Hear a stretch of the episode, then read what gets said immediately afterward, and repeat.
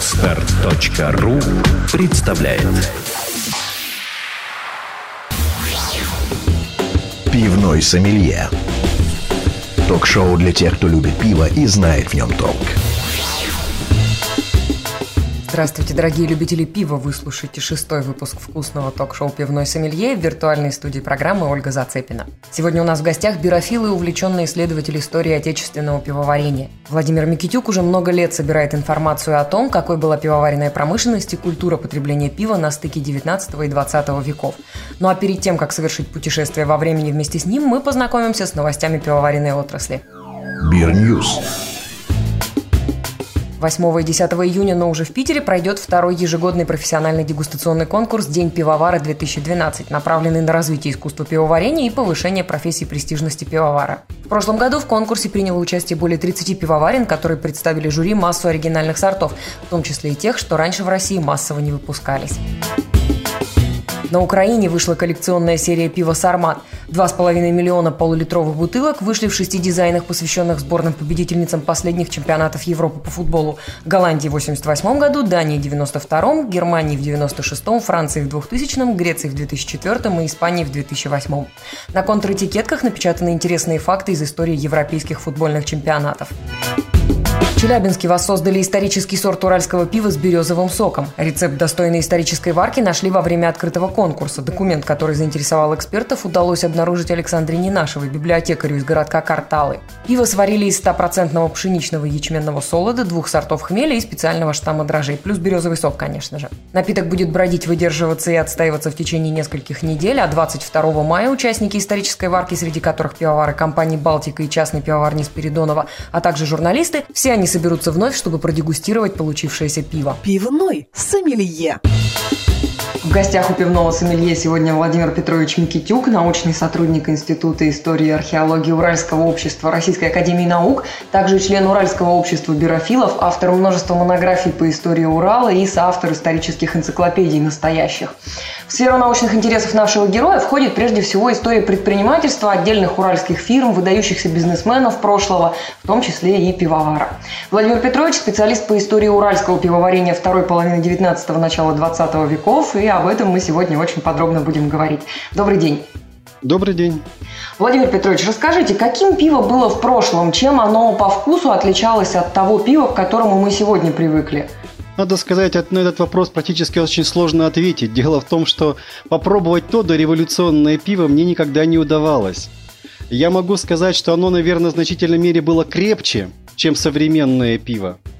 Потому что, скажем, вот современное слабопроцентное пиво дореволюционное производители не признавали, да и потребители такое пиво не слишком уважали. То есть они предпочитали более крепкое пиво.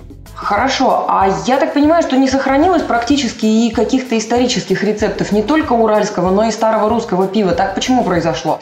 Ну, вы знаете, вот немножко не совсем так. Вот рецепты для домашнего пивоварения, они в различных поваренных книгах все-таки есть. А вот что касается заводов, то здесь все гораздо сложнее.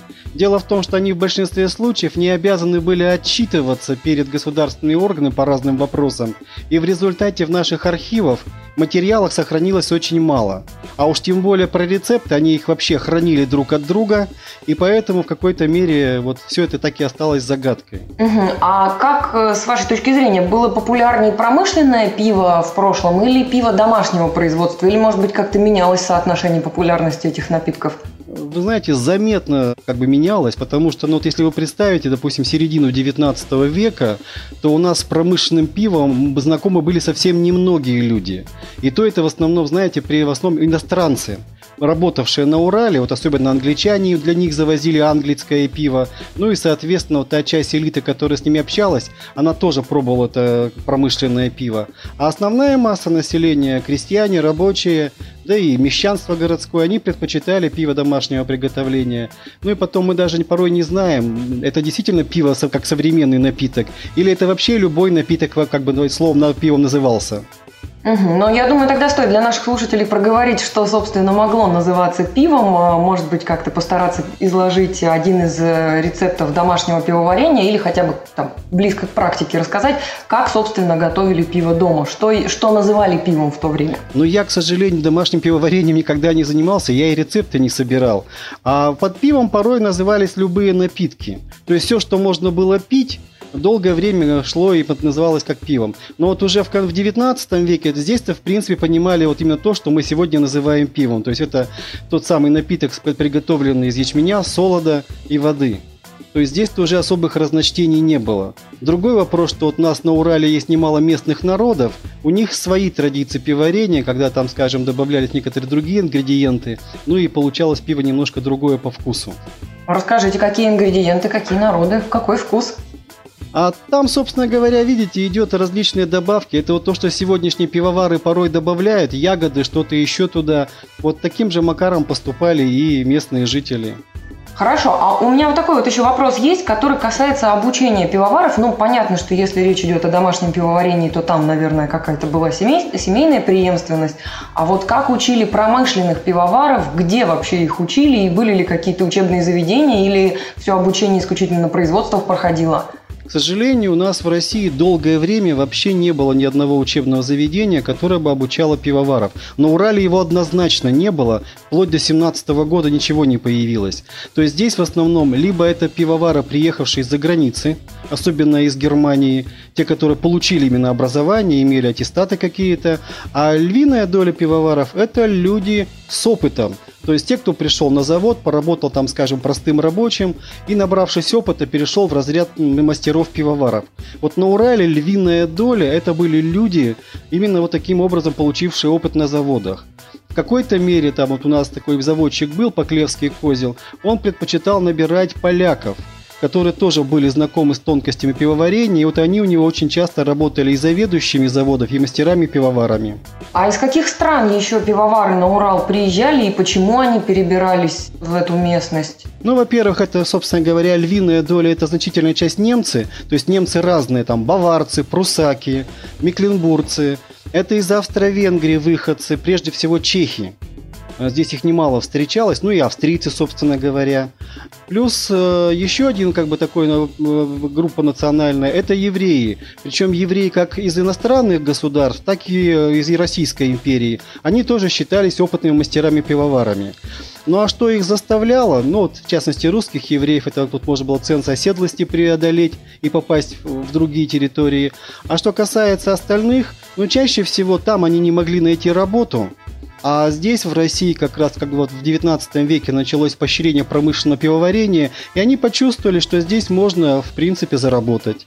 Что ведь некоторые пивовары, они постепенно превращались в пивозаводчиков. То есть они открывали пивоваренные заводы. Я думаю, что здесь имеет смысл, наверное, рассказать о каких-то самых заметных пивоварах, как иностранцах, так, может быть, и уральцах, которые родились в России и начали заниматься пивоваренным делом, рассказать несколько историй, как развивались их бизнесы. У нас на Урале самым известным пивоваром, то есть владельцем пивоваренного завода, был Альфонс Фомич Поклевский Козел. Это действительно такая уникальная для российского бизнеса фигура, а для Урала уж однозначно. Дело в том, что он был из мелких чиновников, прибыл он в Сибирь примерно в 30-х годах 19 века, практически без какого-то капитала. Но затем, как чиновник э, особых поручений, он сумел оказать казне немалые услуги, сколотить на этом капитал, а ему поручали там, скажем, руководить деятельностью винокуренных заводов, э, заключать хлебные контракты. И вот он настолько, так сказать, умело все там действовал, что в конце концов э, приобрел собственный капитал, затем он купил винокуренные заводы, а где-то в начале 82 года он в селе Талица Камышловского уезда построил пивоваренный завод, который был самым крупным на Урале. У нас вообще все Уралы, все зауральские заводы, они либо мелкие, либо средние. А вот Талицкий завод Поклевских козел, он был, производил пиво свыше 500 тысяч ведер. То есть по российским меркам это крупный завод. А таких в России было всего лишь около 50 заводов. Так что вот он стал крупным пивоваренным заводчиком. И кроме того, у него были металлургические заводы, свои пароходства, золотые прииски. То есть он такой был разнопрофильный предприниматель и сколотил огромный капитал. Но скажу только, что у него было больше 50 домов, один из них в Петербурге. А скажите, пожалуйста, сейчас в Екатеринбурге и его окрестностях остались какие-то пивоварни, которые появились э, как раз в то время, которым вы активно интересуетесь, в конце 19 века, ну, в 19 веке и в начале 20-го, и, может быть, они сейчас остаются пивоварнями, а может быть, уже сменили эти здания свой профиль? Да, есть на Урале такие заводы. Но вот у нас в Екатеринбурге, здесь у нас, у нас есть такая улица, раньше называлась улица Златоустовская, и там был завод Марии Ивановны Гребеньковой. Он сохранился до сегодняшнего дня, этот завод, но он сохранился, правда, уже по другим. Еще при жизни Гребеньковых там помимо пива производили искусственные минеральные воды. И вот сейчас там действует такая фирма у нас «Тонус», которая тоже производит минеральную воду. То есть завод этот находится прямо в том же самом корпусе. Есть еще некоторые предприятия, скажем, здания которых сохранились, но, допустим, не так давно у нас еще работал Исетский пивоваренный завод, который основали в 1908 году братья Злоказовы. И он продолжил все советское время он варил пиво довольно, ну, пиво Исетское, очень известное, принадлежавшее этому заводу. И, собственно говоря, до недавнего поры он продолжал действовать, этот Исетский пивоваренный завод уже вот в постсоветское время. А какие еще пивные достопримечательности вы могли бы порекомендовать посетить человеку, бирофилу, просто человеку, который пивом интересуется, когда получилось так, что человек попал в Екатеринбург? Есть ли что-то такое особенное, что вы считаете точно интересным? Ну, у нас, видите, если уж так скажем, по истории пивоварения, то вот в нашем же городе сохранился особняк э, еще одной купчихи Эммы Филиц, такой явный памятник деревянного зодчества. Очень симпатичный, очень красивый. Э, он есть, опять же, вот, скажем, тот самый особняк Поклевских козел, которого звали водочным королем Урала, но он одновременно и пивной король Урала. Э, здание сохранилось, тем более в нем находится областной краеведческий музей. Есть там, собственно говоря, и экспозиции, посвященные в том числе и Поклевским козел. То есть там можно немножко познакомиться с историей этой семьи и посмотреть на некоторую продукцию, потому что они Э, помимо, скажем, вот всех тех заводов, которые я перечислял, у них еще были стекольные заводы, и в том числе они производили специально посуду для пивных заводов. А если говорить о времени появления все-таки первых пивоварен на Урале, то это середина 19 века, верно я понимаю? Но тут, знаете, немножко все сложнее. Дело в том, что в 18 веке, вот когда у нас тут стояли стрелецкие гарнизоны, даже можно и в 17 век уходить, упоминаются периодически в документах так называемые пивные поварни – Судя по всему, это были мини-пивоваренные заводы, которые обслуживали именно, вот так скажем, служилое население и производили пиво, видимо, для стрелецких гарнизонов. Они потом исчезли, и новый как бы вот виток пивоварения начинается примерно в 30-40-е годы 19 века. Но на Урале была определенная сложность. Дело в том, что вот наш Екатеринбург и вообще вот горнозаводской так называемый Урал, здесь горные власти очень не хотели, чтобы население пило. Неважно, что водку, пиво, поэтому они всячески противодействовали открытию пивоваренных и винокуренных заводов. А затем наступил период откупов. Вот у нас в Екатеринбурге откупа взяли петербургские купцы Самсоновы и кронштадтский купец Синебрюхов. И они благодаря этому получили право на открытие завода. Правда, они не сами открыли, а их доверенный петербургский мещанин Ника Гаврилов и открыл у нас здесь завод в Екатеринбурге. Ну вот, собственно говоря, отчасти пошло это с него, потом он закрылся, потом уже в 60-е годы появились новые пивоваренные заводы, целая серия но поскольку заводчики были не слишком богатыми, такие заводы открывались, закрывались. Но в конце концов, где-то вот к концу 19 века на всех уральских губерниях было около 50 пивоваренных заводов. Ну, то есть можно сказать смело, что уральская пивоваренная промышленность чувствовала себя довольно неплохо и была довольно-таки развита. И производств довольно, опять же, было много. 50 – это, по-моему, существенная цифра. Но это относительно смотря чего. Потому что, видите, вот если сравнивать, берем, так скажем, 80-е годы 19 века, вот у нас э, на тот момент на, во всех четырех губерниях, ну, примерно, скажем, 50 заводов, которые производят около 600-700 тысяч ведер пива. А вот в Петербургской губернии их всего 30 заводов. Но они производят до 5 миллионов ведер пива. Чувствуете разницу? Да, есть... и так интересно, что пиво мерили ведрами. Сколько вообще в целом производили, э, ну, может быть, можно сказать, там в конце 19 века, в середине 19 века, в начале 20-го, сколько совокупно производили заводы уральские пиво или нет даже таких данных? Ну, вы знаете, вот по Пермской губернии я вам могу сказать, что у нас порой было так. Губерния производила чуть больше 200 тысяч ведер пива в год. тут просто неблагоприятные условия. Ближе, скажем, вот к 2014 году, там уже вышло примерно на 700-800 тысяч ведер пива, но это по всей Пермской губернии. А если честно, по всему Уралу я не подсчитывал. То есть цифра, конечно, больше, но мы по-прежнему уступали скажем, Московская губерния, Петербургская губерния, Прибалтики, где всегда были более крупные пивоваренные заводы. Да и потом, видите, ну, вся Российская империя, в принципе, уступала своим европейским соседям, потому что по подсчетам от журнала промышленности и торговли, Россия по торговле пивом в Европе занимала чуть ли не самое последнее место. Ну, там, опустим мелкие страны, а так-то вот мы всем лидерам уступали. Ну, я думаю, это легко объяснимо тем, что у нас э, было очень развито домашнее пивоварение, а такая, такая пивная культура, она вот, собственно, и зародилась совсем-совсем недавно с точки зрения истории, там буквально несколько веков. Но у нас, видите, были витки, то есть были времена, когда у нас пивоварение было развито, и даже европейцы, приезжая в Подмосковье, удивлялись, что, ну, то, что пивоварни такие крупные. Но просто в 18 веке им там подорвали узло возможности для существования. Потом у нас как бы пивоварение начало развиваться заново.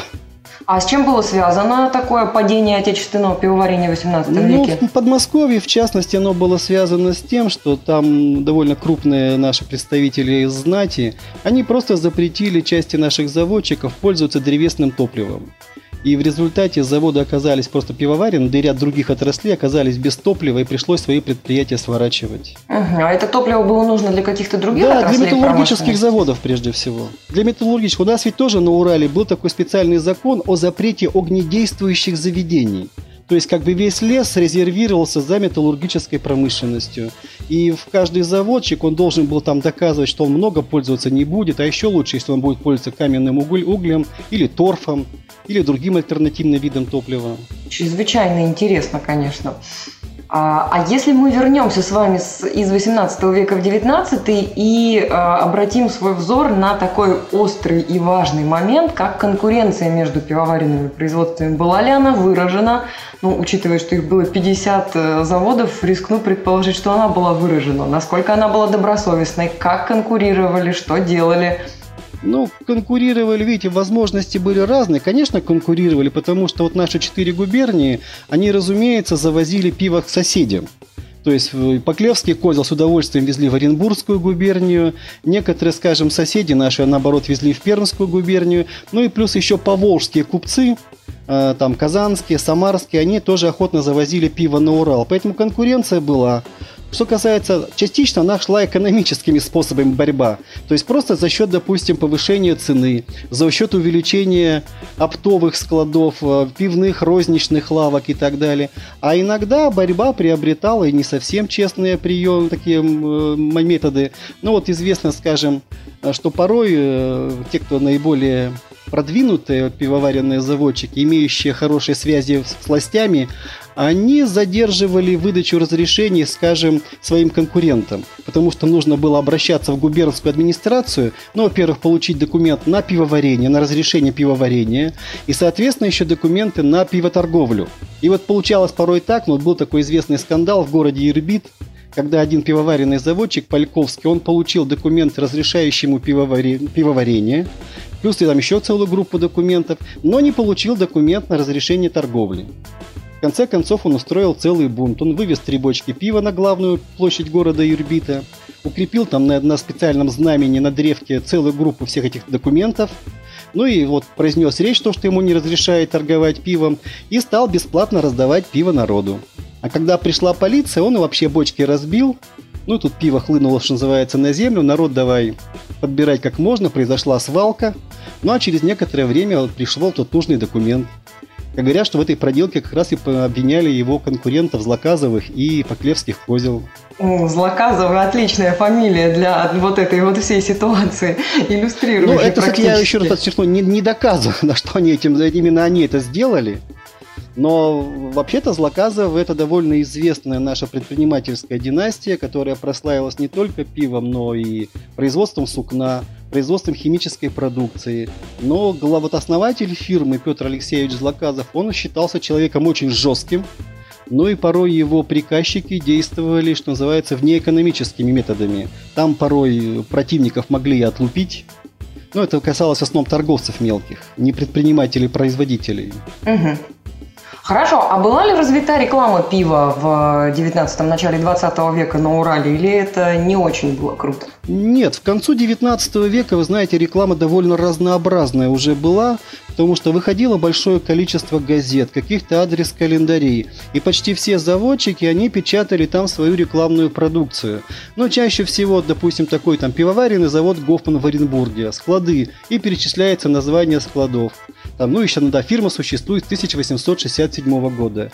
Некоторые шли дальше, они перечисляли сорта пива, которые они производят, цены на эти. Ну и там, допустим, скажем, описали, что существует бесплатная доставка пива на дом, если заказывают больше, допустим, 12 бутылок. А какова вообще была культура потребления пива? Где, как его продавали и пили в повседневном быту? Ну, то есть есть первоначально два вида типа. То есть есть такой оптовый склад, да, вот где торгуют бочками 40-ведерными. А, были пивные лавки, это уже вот там, где можно было купить пиво ведрами и бутылками. К сожалению, вот у нас в газеты пишут, что продажа пива и распитие его с помощью стеклянной посуды, вот с тем же помощью кружек на Урале почти не была развита долгое время. То есть в основном продавали бутылками, ну и то потом как пил, как хотел. А потом в начале 20 века стали появляться специальные пивные рестораны. И вот те уже оборудовались хорошей мебелью, закупалась хорошая посуда, устанавливались музыкальные аппараты. Ну, не, так скажем, не такие, как и современные играющие, но тем не менее. И, в общем, целая атмосфера в таких пивных э, ресторанах была вполне приличной. Там порой бильярды, кегельбаны устанавливались, приглашались оркестры, артисты оригинального жанра. Поэтому там уже можно было провести время, что называется, с неким удовольствием. Угу. А сколько стоила кружка пива, сколько ведро, ведро пива стоило? И ну, хотелось бы еще как бы вот эту вот сумму оценить относительно, ну не знаю, например, стоимости коровы, чтобы мы могли понимать, насколько это существенные деньги были для людей. Ну, тут с кружкой я не берусь, а еще говорю, у нас торговля кружками не слишком была развита. А вот что касается, ну, ведро это 20 бутылок пива, оно могло стоить от рубля до 2 рублей, в зависимости от сорта. Но корова, э, тут могу сказать, что иногда там плохонько, ну, порой покупали за 5 рублей, допустим. А в принципе, это, ну, хорошая корова, это, конечно, несколько десятков рублей. Угу. То есть, вообще-то, э, удовольствие это не такое уж и дешевое. Ну и из этого следует вопрос, насколько вообще пиво было распространено, как можно оценить долю пива в структуре потребления алкоголя в то время, насколько люди были настроены пить пиво относительно крепких напитков, например?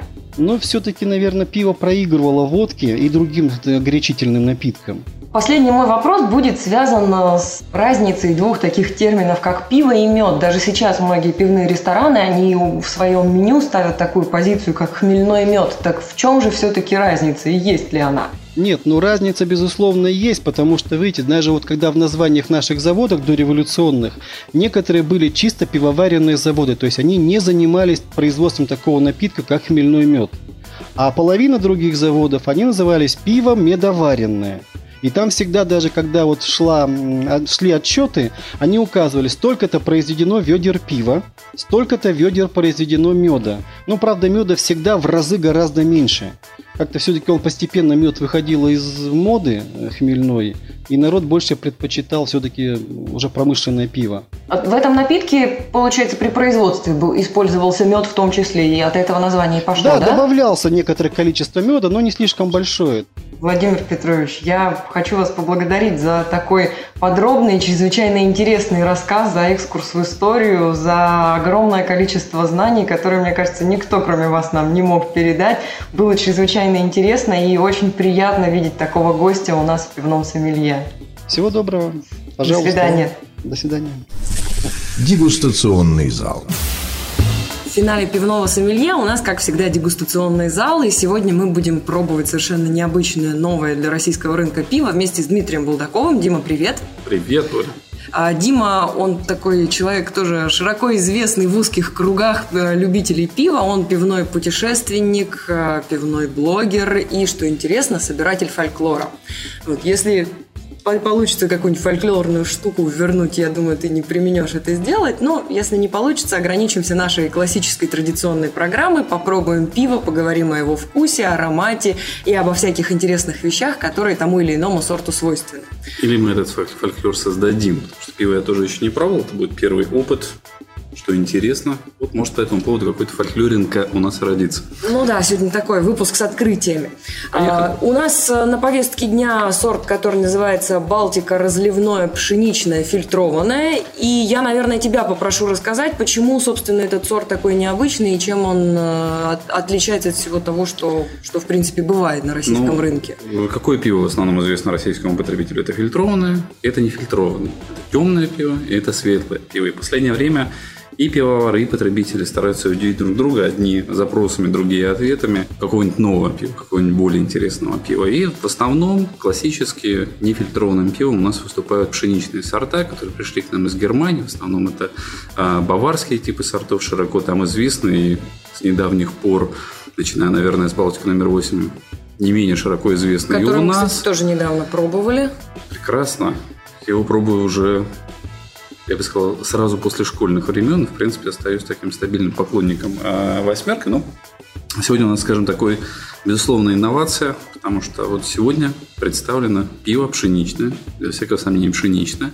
А пшеничное пиво отличается от обычного тем, что кроме ячменного солода, порядка 40 ну, как правило, до 50%, хотя есть прецеденты и большего процента, используется именно пшеничный солод, который дает этому пиву легкую кислинку, что в летние месяцы, когда такое пиво широко применяется, скажем, потребителями, а, очень неплохо для утоления жажды, для освежения. Поэтому такое пиво можно пить ну, чуть холоднее, чем обычное пиво. Это где-то плюс 6, плюс 7 а, градусов. Морозить, конечно, его не обязательно. И в данном сорте, вот разливное, свежее, из первого из солода первого урожая, из пшеничного солода, солода первого урожая, оно как раз еще и отфильтровано. Поэтому давайте попробуем, что из этого получится прямо сейчас. Я готов. Хорошо, ну давай, открывай, наливай. А, начинаем мы, как всегда, традиционно с а, аромата пива, заканчиваем вкусом. Итак, что мы видим? Цвет у пива янтарный, я бы сказал, с небольшим уклоном в темный янтарный э, цвет. Ну, в принципе, характерен для пшеничного пива, только без э, дрожжевого осадка. Что касается пены, пена на уровне 2-3 сантиметра, пригнали в пол-литровый бокал, держится, но время покажет, потому что обычно как бы нужно пиву немножко еще дать э, временное испытание, сколько будет держаться пена, но тут по всем параметрам она лежит красивыми клубистыми облаками. Как я люблю, когда вот наши гости в дегустационном зале начинают вот эти все образные сравнения применять. А это... Сейчас мы будем это отпивать различными глотками. Ну, мы давай увидим, что будет происходить наверное. с пеной. По правилам дегустации мы налили пиво в бокал, и вот сейчас посмотрим, что устремился на поверхность в данном бокале. Ну, в первую очередь солодовый аромат, говорил с легкой кислинкой. Чувствуется немножко цветочный букет. Здесь, я думаю, поработали дрожжи, хотя они удалены. В принципе, дрожжи свою работу в пиве сделаны, и очень немногие дрожжи должны оставаться в пиве. Прекрасный, свежий аромат, в принципе, перекликается с названием, что он сделан из солода первого урожая. Самого первого солода. Итак, первый глоток. Поехали. Самого первого и самого мягкого, наверное, здесь. Это, вот это, это мы посмотрим. Это, это важно. Давай, пробуй и, и, и говори же. Вкус пшеничного пива классически сохранен. Оно Лучше подавать его, конечно, похолоднее, но не морозить, опять же. Красный солодовый аромат с пшеничными нотками, с легкой э, кислинкой, свежий. Скажем, для пива, которым удобно э, перемежать те сорта, которые человек пьет каждый день. Я думаю, что это идеальный вариант для того, чтобы разнообразить свою повседневную картину общения с пивом. Вот то, что я думаю об этом пиве. Разумеется, как бы нужно с ним посидеть подольше, выпить, может быть, побольше. И я бы еще поэкспериментировал с различными закусками под это ну, а пиво. что бы ты посоветовал? Потому что, ну, под это пиво я бы, думаю, посоветовал а, какое-нибудь блюдо из тушеных овощей. Могла бы быть капуста, это могла бы быть вареная тушеная морковка в сливочном соусе и, собственно, какие-то мясные колбасы, желательно домашнего приготовления. Но это уже все, все на волю хозяйкам, которые немецкая есть. история прослеживается Скажем, да, в этом да, во всем. пшеничное пиво, вне всякого сомнения, это тесная связь с немецкой кухней, с немецкими фестивалями и, разумеется, культура потребления пива, которая э, грядет и у нас, и которая, в принципе, уже сложилась там. Дима, спасибо тебе большое за такой интересный и безумно вкусный рассказ э, о пшеничном фильтрованном пиве «Балтика разливное». Я с тобой прощаюсь и надеюсь, что ты еще к нам не раз и не два придешь в пивной сомелье. Хорошо. Пока-пока. Улитка. Пивной сомелье. Это было вкусное ток-шоу «Пивной сомелье». Редакция выпуска продюсер Станислав Жураковский, звукорежиссер Юрий Берингов, ну а вела программу Ольга Зацепина. Мы прощаемся с вами и желаем больше пива хорошего и разного. Пивной сомелье. Скачать другие выпуски подкаста вы можете на podster.ru